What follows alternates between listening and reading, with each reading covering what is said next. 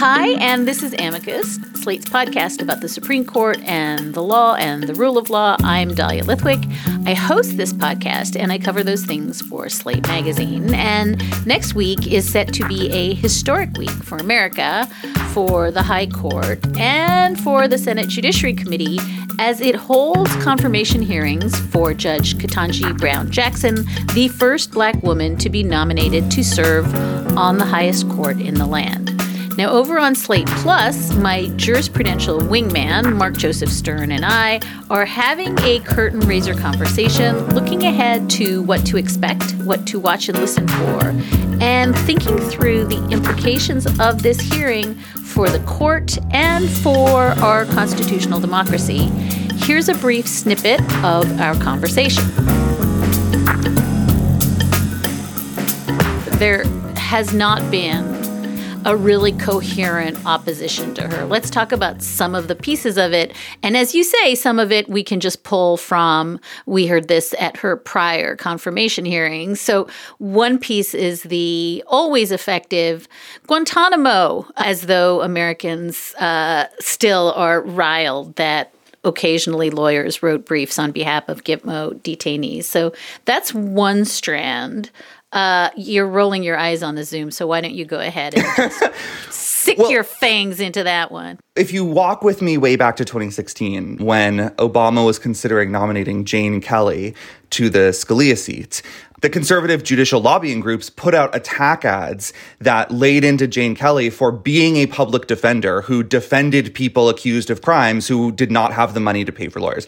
This is an age old tactic that goes way back before then. Conservatives do it way more to liberals than I think liberals do it to conservatives. You just don't see these kinds of attacks in the other direction. Part of that is because conservatives rarely do public defense work. Maybe if there were a more level playing field, it'd be different. But we will always see this with any nominee to any federal position who served as a criminal defense lawyer and especially a public defendant, which KBJ did and did so quite admirably. But just to get it off the plate, you know, yes, she represented Guantanamo detainees. That I think is one of the best and noblest uses of a law degree. Those individuals are in desperate need of legal counsel. They are guaranteed legal counsel under the Constitution. She provided that counsel zealously as she was obligated to by the Sixth Sixth Amendment.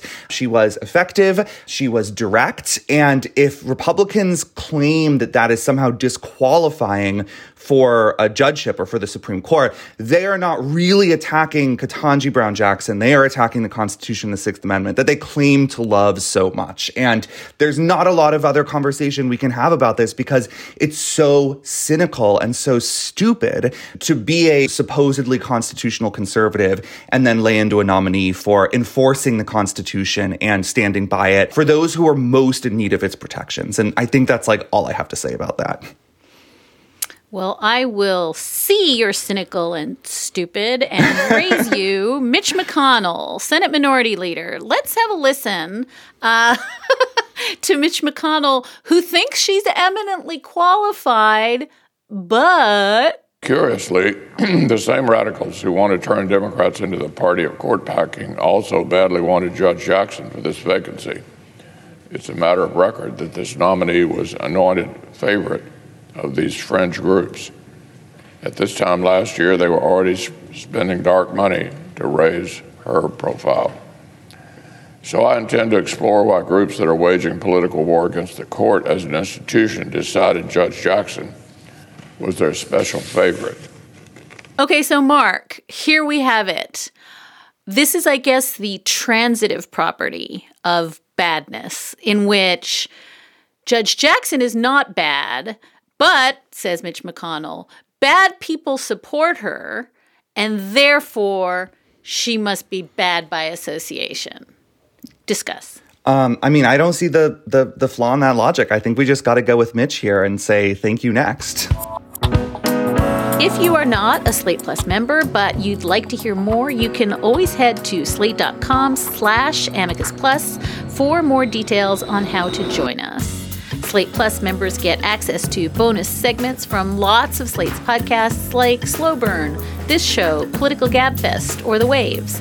Slate Plus members can access unlimited reading on slate.com. They never hit a paywall. And most crucially, Slate Plus members power and support all of the work that we do here at the magazine, and we are ever so grateful for that always. So go to slate.com slash amicus plus to find out more, and thank you, and we'll be back with another episode of Amicus in just one short week.